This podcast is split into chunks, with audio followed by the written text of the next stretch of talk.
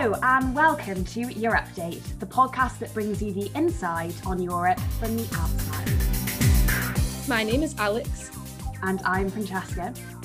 And we're both recent linguist graduates from the UK. There's nothing like graduating with a languages degree in the same year we leave the European Union and there's a global pandemic preventing travel. So we thought we should put our skills to good use and translate the biggest stories from Europe for you. We will be bringing you updates on the hottest topics in Europe, from migration and markets to tennis and TikTok. In today's first ever episode, we will be discussing three issues that have dominated the headlines in Europe this week the spate of terrorist attacks in France, the dramatic rise in migration from West Africa to the Canary Islands, and unrest in southern Italy. Francesca's been delving into the French news for us this week, can you talk me through the events, Francesca?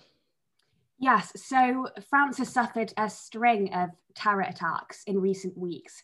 Three people were stabbed to death in Nice's Notre Dame Basilica on Thursday, the 29th of October. On the same day, a man was shot dead in Montfavet, which is a district of Avignon, after threatening police with a handgun. And then just a couple of weeks before that, French teacher Samuel Paty was beheaded outside a school in a suburb of Paris. Um, so this recent string of terror attacks is a source of great concern for, for many French people. I spoke to Olivia, uh, who's a friend of mine who lives in Avignon, about how the attack in her city made her and other locals feel. Euh, personnellement, moi, quand j'ai appris euh, pour l'attaque sur Avignon, donc moi je suis d'Avignon même. I live in Avignon, not far from where the incident happened. And so when I heard about the attack, I wasn't happy at all euh, with the thought of going out. It was also the last day of freedom before a long lockdown. That in itself made me very afraid. Après ça, j'avais un petit peu peur. Et euh, donc, je, je suis quand même sortie. I did go out and euh, wasn't that far from the euh, center. Euh, euh, yes, it's true, the atmosphere has changed a bit. Is there a reason why there have been so many terrorist attacks on French soil in recent years? Well, yeah, so France has um, has suffered more from Islamist terrorism than any other European country in the past decade.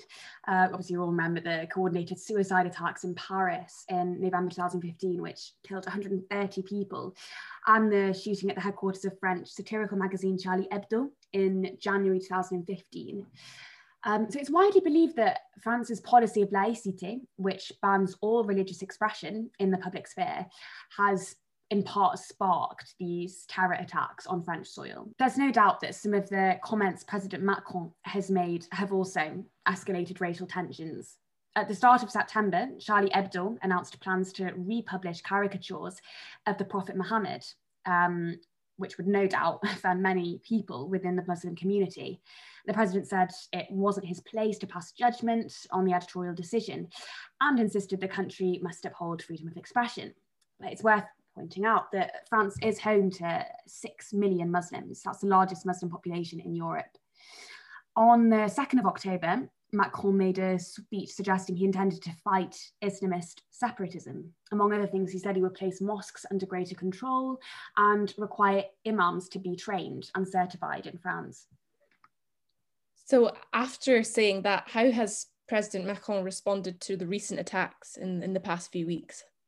Yeah, so following the beheading of Monsieur Paty, he ordered the temporary closure of a mosque outside Paris. He raided Muslim homes and mosques, and he arrested more than a dozen people as part of an investigation targeting Islamist networks.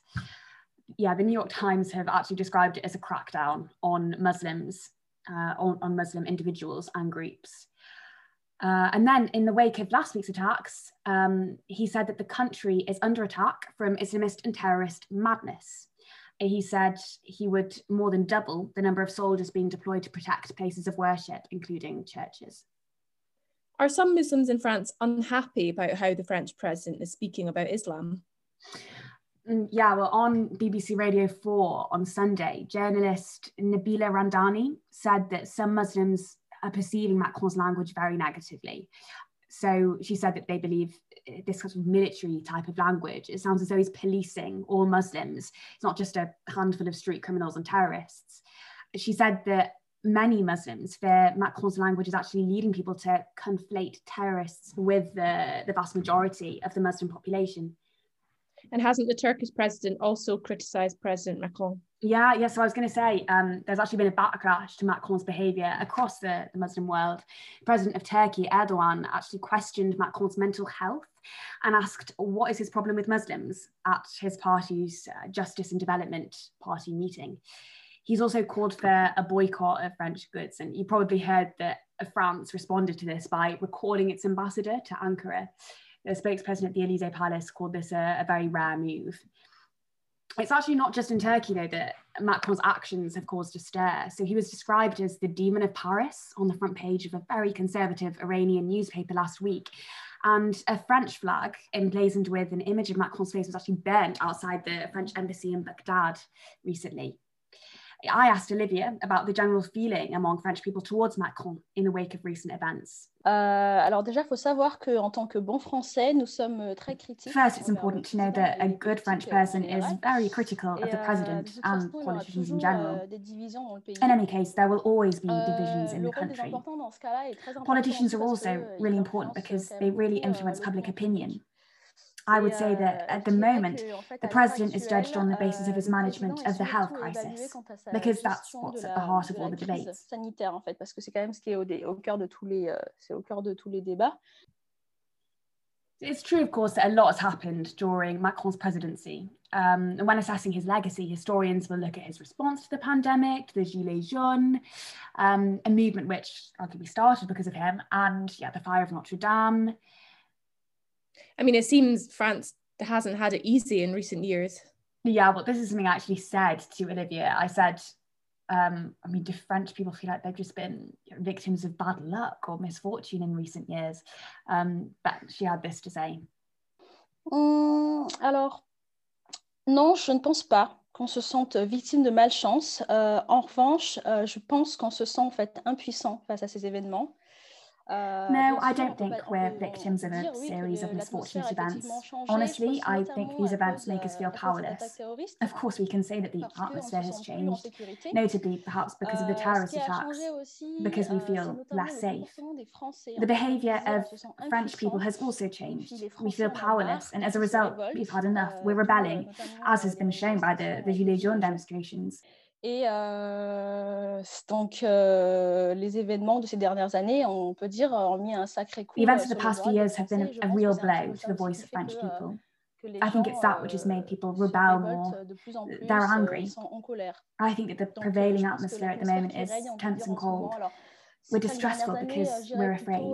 Oui, oui, ces cinq dernières années, effectivement, l'atmosphère qui règne, c'est un petit peu une atmosphère un peu tendue, un peu, euh, un peu froide aussi. On est, euh, on est méfiant aussi, on est méfiant et parce qu'on a peur en fait. Donc euh, voilà. And now on to Alex. What story has caught your attention in the Spanish press this week? Well, moving away from mainland Europe, I'm going to talk about Las Islas Canarias, which is the Canary Islands. So that's Lanzarote, Fuerteventura, Gran Canaria, Tenerife, and many others. I'm sure some of us, the listeners, have been on holiday to these places. Um, so whilst down next to Africa, these islands are part of Spain and they're also part of the EU. And they've had a busy year. They had Spain's first coronavirus case back in January. Just a week ago, they were singled out from Spain and added to the UK's quarantine free travel list after managing to keep transmission of the virus low. And now, President of the Canaries, Angel Victor Torres, says that his biggest challenge is the dramatic reactivation of the migration route from Africa to Europe via the Canary Islands.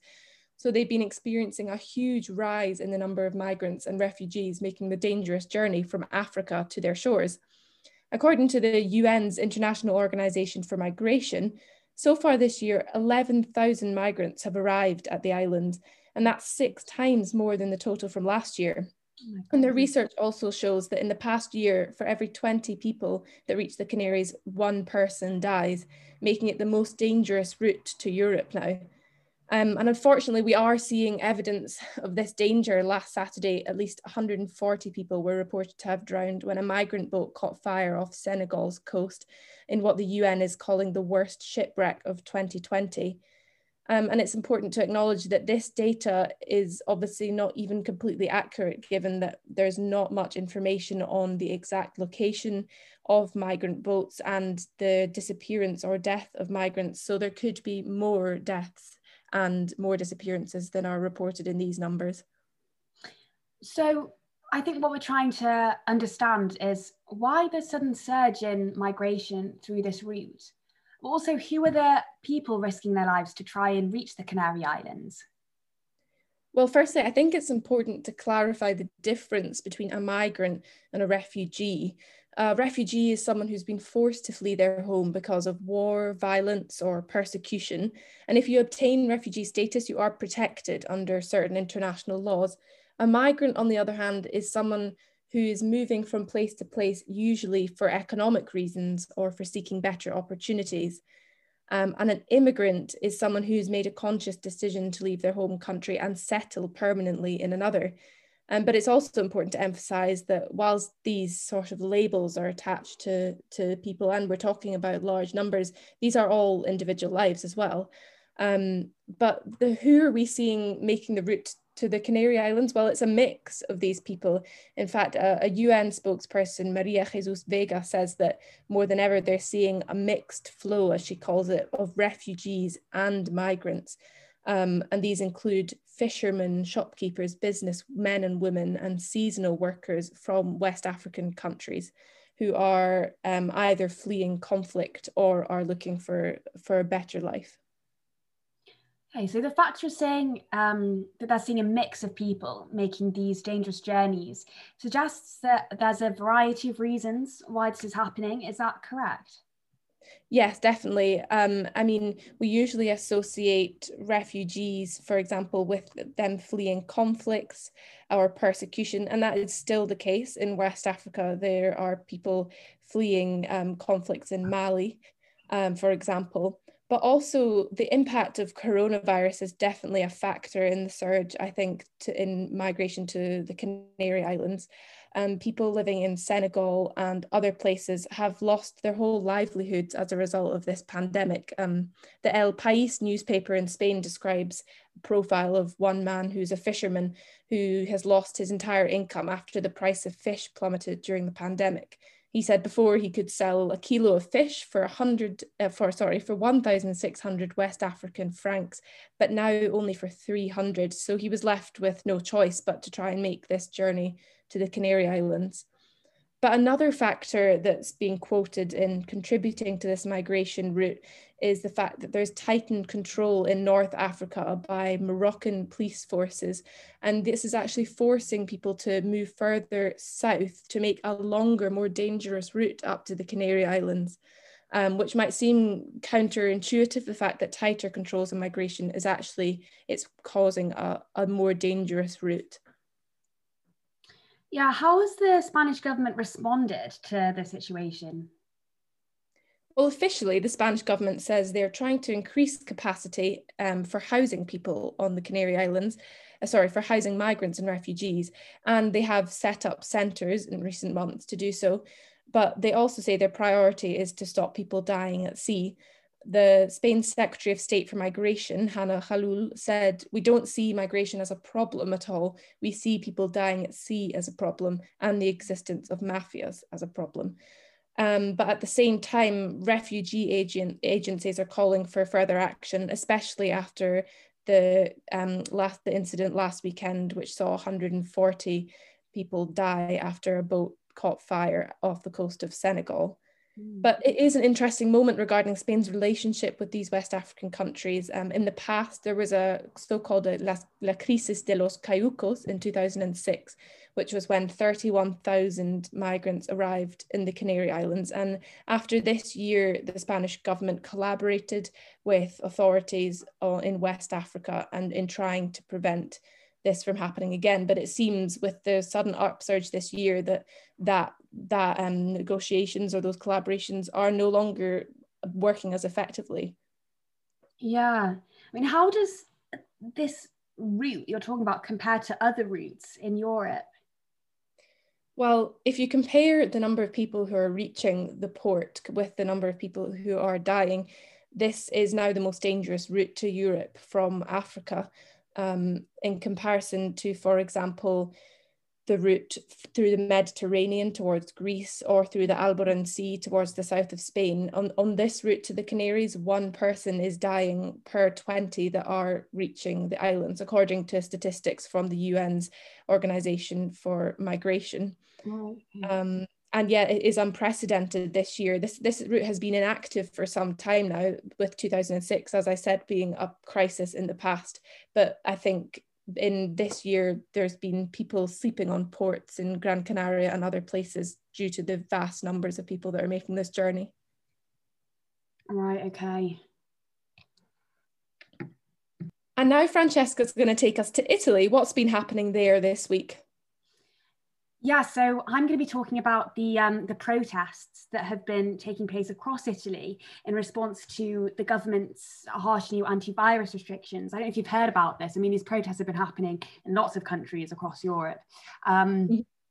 but they've been really kind of uh, intense in Italy over the past few weeks. Um, it's been estimated that tens of thousands of Italians have turned out to protest through the course of just last week alone.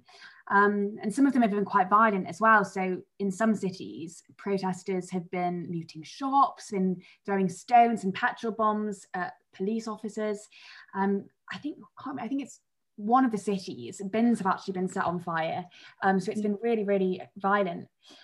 Gosh. And what are the restrictions that Italians are protesting against exactly?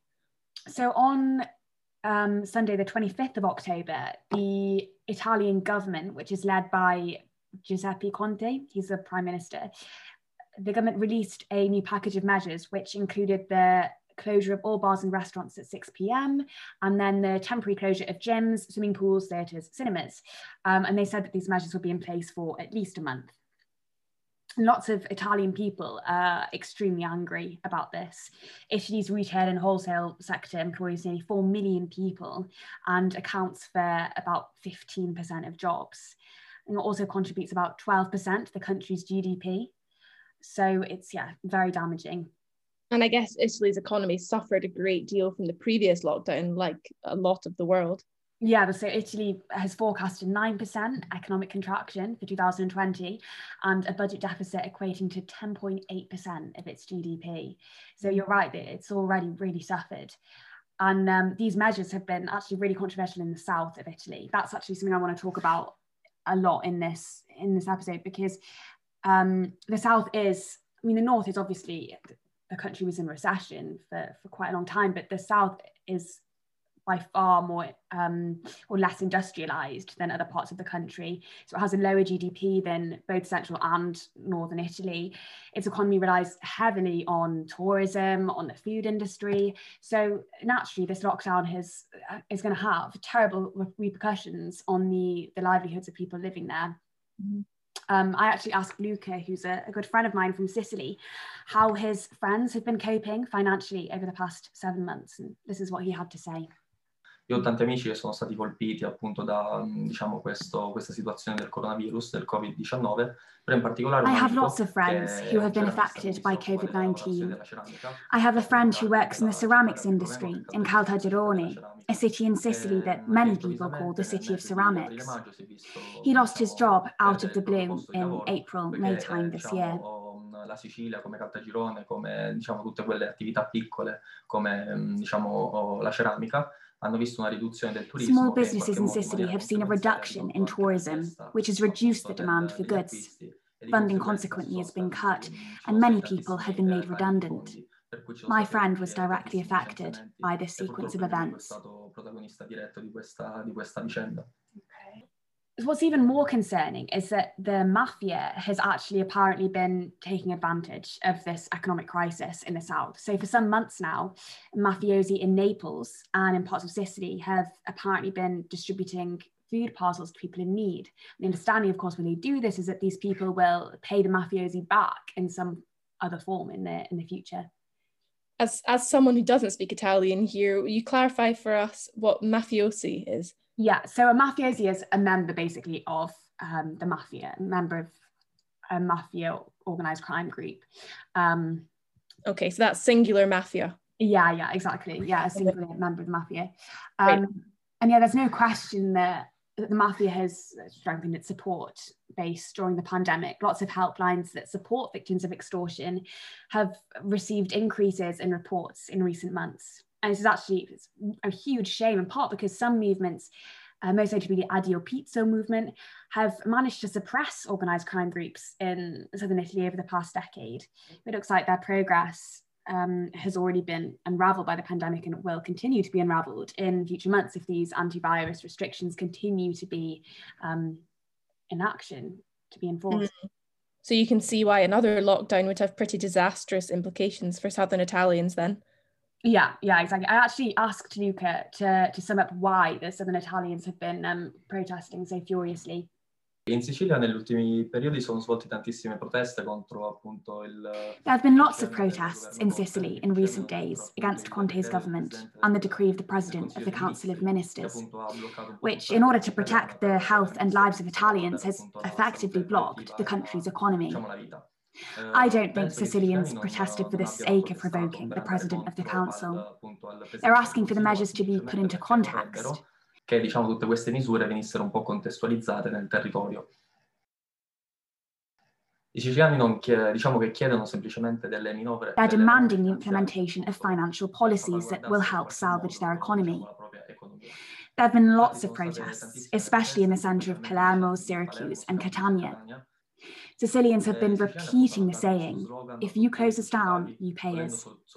They wish to stress that the antivirus restrictions will negatively impact their productivity and that measures must be implemented to support their economy. Per appunto cercare di eh, salvare l'economia locale.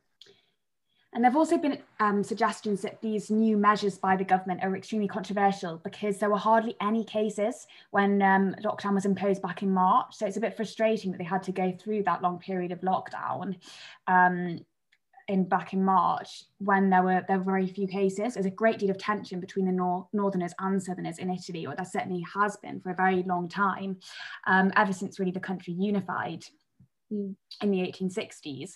And I actually asked Luca about this. I did say, um, do you think that there's kind of an increasing hostility towards Northern Italians on the part of Southerners um, because, you know, they had to go through this lockdown when there were very few cases. And he had quite an interesting response.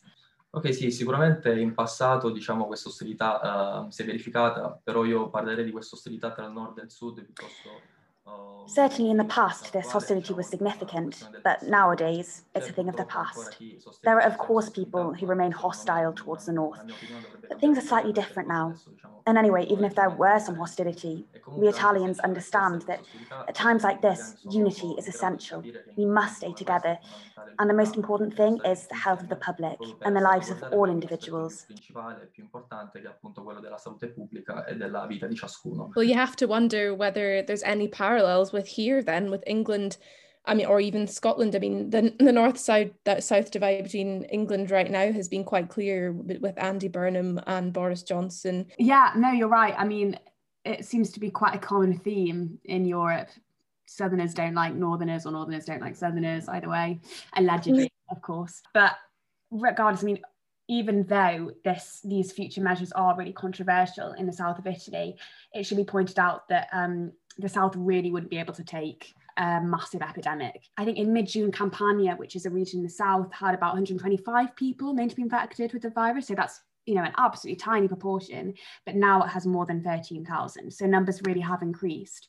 Um, and they've been saying, you know, if there is a massive, massive outbreak in the scale that there was in Lombardy or Emilia Romagna, um, the South just wouldn't be able to take it. They don't have enough beds. The um, intensive care units just would not be able to to provide for that number of people. So I think Southerners are wary that the you know measures that are being put in place at the moment are maybe quite useful for them. Well, from one protest to another, there have been similar protests across this weekend in Barcelona, Malaga, Valencia, across cities um, in Spain about similar measures about curfew being introduced there. However, one positive story to come out of this situation is that yesterday a group of teenage boys led by one 16 year old actually came out to clean up the mess caused by these protests, which in the case of this city, Logroño, in the small region of La Rioja, um, became quite violent and, and van- there was vandalism. Um, there was lots of stones and sticks littering the streets. Some bins were set on fire. So these boys have received high praise today from politicians in Spain for coming out and helping clean up the mess, all with their masks on. Oh, that's really sweet. That's a yeah. nice story. Have you read any positive news this week, Francesca? Yes. So um, I read a story the other day that there was a couple who um, actually locked eyes when performing from their balconies in Verona. Um, I don't know if you remember, but during lockdown, people went out to their balconies to sing um, songs at about 6 p.m. And apparently, yeah, one time, yeah, and a couple, it's Michele and Paola, um, they just kind of locked eyes and fell in love when they were performing uh, one of those 6 p.m. kind of sing alongs. And yeah, they met in person in the local park uh, in May, and their romance has just blossomed from that. And yeah, they're married, which is crazy. So um, yeah, they've said that they're actually in a roof terrace. Um, what a nice story to come out of lockdown. I remember those videos going viral of people singing on their balconies. I remember seeing one in particular um, in Rome. I think someone was on a roof and they had their whole sort of family were a band. There was a guitar and there was a drum. So that's yeah. that's nice to know that some people have managed to make a connection through this. Yeah, it's so sweet. One positive thing. Well, I think that brings us to the end of our very first episode of your update. Thanks so much for listening, and we hope you enjoyed it as much as we have And be sure to tune in next time for more insider info on what's happening across the channel.